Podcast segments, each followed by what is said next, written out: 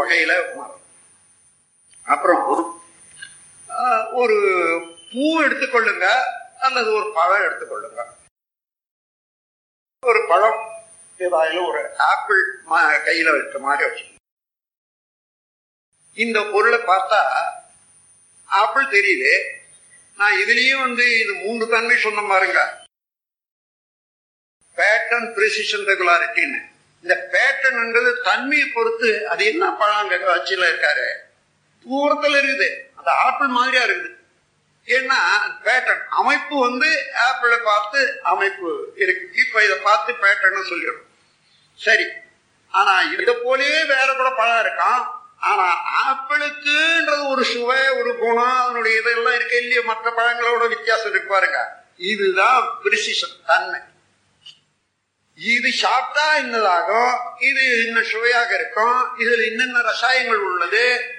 இன்னும் அனலிட்டிக்கல் ஸ்டடியில நீங்க போனீங்கன்னா இது வந்து புரோட்டீன் இவ்வளவு அது இவ்வளவு அது இவ்வளவு அனலைஸ் பண்ணி கொடுத்துருவாங்க. இன்னென்ன அணுக்கள் இவ்வளவு இருக்குது. அந்த இது வந்து பிரிசிஷன் ரெகுலாரிட்டி என்றது ஆப்பிள் வந்து மரம் போட்டாங்கன்னா அது எவ்வளவு காலத்துல பழமா இருக்கும்? அது காய் உண்டான பிறகு பழுக்கிறதுக்கோ அல்லது முத்- எவ்வளவு நாளாகும் இல்லை இல்ல இந்த உடல்ல போய் ஜீரணிச்ச பிறகு அதனுடைய எஃபெக்ட் உடலுக்கு வர்றதுக்கு எவ்வளவு நாள் ஆகும் என்றது இப்படி இது காலத்தை ஒட்டி இருக்குது இதுதான் பிரிசிஷன் ரெகுலாரிட்டி இந்த இதைய வச்சு தத்துவத்துக்கு போவோம். இப்போ இது உருவத்தை பார்க்குறோம். இந்த உருவத்துல மூணு டைமென்ஷன் இருக்குது. அகலம். நீளம் ஆழம். அகல நீளம் ஆழம். இந்த மூணு தான் எந்த பருப்பொருளுக்கும் மூணு டைமென்ஷன் சொல்லுவாங்க. இது எந்த பொருளை பார்த்தாலும் மூணு டைமென்ஷன் இந்த ஆப்பிளுக்குன்னு ஒரு தனி குணம் இருக்குதுன்னு சொன்னோம் பாருங்க. இது எப்படி வந்தது இதுக்கு? இந்த ஆப்பிள் இதுக்கு முன்னே ஒரு மரத்துல இருந்து அது ஒரு கிராஸ் ஆகி அதுக்கப்புறம் ஆப்பிளா வந்திருக்கணும். அதுக்கு முன்ன இதே போல இல்ல தொடர்ந்து அதுக்கு முன்ன அதுக்கு முன்ன அதுக்கு முன்னா புல்லுல இருந்து தான் எல்லாமே வந்திருக்குது. அப்புறம் பார்க்க போனோம். அப்புறம் அந்த புல்லுல இருந்து போனோம்னா அணு அணுவுல இருந்து பிரிச்சு போனா எல்லாம் பிரம்மம் தான். அப்போ பிரம்மமே அணுவாகி அணுக்களாகி பல கோடி தன்மையில இருந்து பிரிஞ்சு வந்து புல்லாகி புல்லுல இருந்து பல கோடி உருவங்கள் எடுத்து ஆப்பிள் வரைக்கும் வந்து இன்னைக்கு அவ்வளவு தன்மையும் இந்த ஆப்பிளுக்குள்ள இயற்கையினுடைய சரித்திரமாக பரிணாம சரித்திரமாக இந்த ஆப்பிளுக்குள்ள இருக்கு. இதுதான் குணம்னு சொல்றோம். அப்படி தன்மை கேரக்டர் குணம் என்று எது சொல்றோமோ இது போர்த்து டைமென்ஷன் எந்த பொருளுக்கும் போர்த்து டைமென்ஷன் இஸ் த கேரக்டர் இது இந்த ஒரு வகையில குணம்.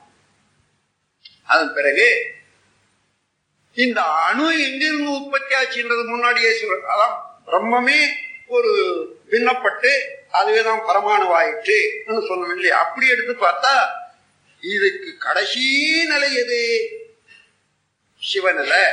பிரம்ம நிலை என்றது. இதுக்கு மாத்திரமா? இதுக்கு இதுக்கு. எல்லாத்துக்கும் அது வேறு. அது மாதிரி ஐந்தாவது டைமென்ஷன் எடுத்தீங்கன்னா எல்லா பொருளுக்கும் ஒன்றுதான் இதுதான் fifth dimension is same for everything என்ற ஒரு முடிவுக்கு வரும் இதன் மூலமாகவும் உண்மையை உணரு உணர்ந்து கொள்றோம் பிரம்மமே தான் எல்லா பொருளாக இருக்கிறது என்பது.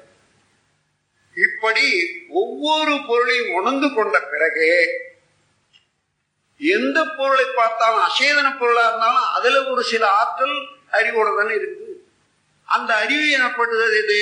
பிரம்மமாக இருக்கிறது தானே அறிவாக இயங்குது. பிரம்மமே அங்கு அறிவாக இருக்கிறது. உருவத்தில் எடுத்தால் அணுக்களுடைய கூட்டம் தானே. அணு தான் பிரம்மத்திலிருந்து பிரிந்து வந்து பிளவுபட்டது. அப்ப உருவத்தாலும் அறிவாலும் பிரம்மமே தான் என்றது எந்த பொருளிலேயும் என்னை காண வல்லவன் எவனோ அவனை விட்டு நான் எப்பொழுது நீங்குவதில்லை என்றது ஒரு வேத வாக்கு. அந்த முறையில இப்ப உங்களுக்கு ஒரு கலக்கம் இல்லாத நீங்க எந்த பொருள் எடுத்து பார்த்தாலும் இந்த இரண்டு மூன்று உதாரணங்களை வச்சு பார்த்தீங்கன்னா அவனேதான் இது வரைக்கும் வந்திருக்கு. பரிணாம சிறப்புல பல இடம் தாண்டி வந்ததுனால இந்த நிலை வந்து இது சிறப்பு நிலை. பிறப்புக்கும் எவ்வுயிர்க்கும். சிறப்பு ஒவ்வா செய்தொழில் வேற்றுமையால்.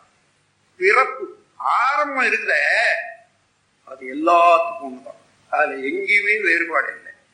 அதை அடைந்த சிறப்பு பரிணாமத்தினால செய்தொழில்னால இயக்க வேறுபாட்டினால ஒன்னொன்னு வேறுபட்டு தெரியுதே தவிர சிறப்பு என்பது ஒரே மாதிரியாக ரெண்டு பொருள் இருக்க முடியாது. அதனால சிறப்பு உருவாது. என்று வள்ளுவனாரை போல இந்த மெய்விளக்கத்தை ஒவ்வொரு பொருளையும் இணைச்சி இந்த பிரபஞ்சத்தில் அப்படியே நான் எப்படி உங்களாண்ட சொல்றேனோ அதே போல விரிந்து நோக்கி அதுவாகி நின்று அதுவாக ஒவ்வொரு அணுவாக இருக்கக்கூடிய நிலையிலும் அண்டங்களாக இருக்கக்கூடிய நிலையும் ஜீவன்களாக இருக்கிறதையும் ஜீவகோடிகளாக இருக்கக்கூடிய நிலையிலையும் அறிவே அறிவு செயல்படக்கூடிய பெரிய தத்துவ விளக்கத்தோட பார்த்து கொண்டு அந்த நிலையிலேயே ஒவ்வொரு எழுத்தையும் ஒவ்வொரு கவியும் படித்தவர் வள்ளுவர். அதனால மெய்ப்பொருள் விளக்கம் மெய்ப்பொருள் அறிவோட வாழ்ந்த ஒரு மகான்கள்ல நம்முடைய வள்ளுவர் தலையாயவர் என்று சொன்னா அது சொல்லும் போதே இனிக்க சொல்லும் போதே இந்த உள்ளம். ஏன்னா அதுவே அறிவு இங்க இருப்பதனால அதுக்கு ஒரு ஓப்பு ஏற்படும் பூரிப்பு ஏற்படுது நிறைவு ஏற்படுது. எனவே இந்த முறையில மெய்ப்பொருள் விளக்கத்தை அடிப்படையான விளக்கமாக வச்சு கொள்ளுங்க இனிமே தினந்தோறும் அவ்வப்போது ஏற்படக்கூடிய விளக்கத்தை வச்சுட்டு நாம் இன்னும் மேற்கொண்டு இது மாறாது இருக்கிறதுக்கு எந்தெந்த இடத்துல அதாவது ஒரு ஒரு படம் எடுத்து மேல ஒட்டிடுறோம். அதுல சாட்சி வைக்கிறோம். காத்தடிச்சா விழுந்துருமே. அதுக்காக என்ன பண்றோம்? ஒரு ஆணி அடிக்கிறோம். அந்த மாதிரி ஏதாவது ஒண்ணு. அது போல செய்யணும் இப்ப இனிமே. படம் போட்டாச்சு. எல்லாம் ஒட்டிட்டுங்க. ஆனா விழாத பார்க்கணும் இப்போ. அததான் இப்போ இந்த வரக்கூடிய ஆறு நாள்லயும் ஏற்படக்கூடிய இந்த விளக்கங்கள் எல்லாம் இந்த அடிப்படை தத்துவத்துக்கு ஒரு உறுதிப்பாடு. ஒட்டுவதற்கு அதோட நம்மோட சேர்ந்து உறவாவதற்கு நாம் அதோட உறவாவதற்கு என்ன என்ன வழிகளும் என்னென்ன தெளிவு வேணுமோ அதை தான் இப்போ எடுக்க இந்த நல்ல வாய்ப்பை எல்லோரும் பயன்படுத்திக் கொண்டு இந்த உலகை அமைதி நிலைக்கு கொண்டு வருவதற்கு ஒவ்வொருவரும் நம்மாலான சேவையை தொண்டினை ஆற்றுவோம் என்று கூறி உரை முடிக்கிறேன். வாழ்க வளம் நம் கடமை அறவாழ்வின் நாட்டத்தே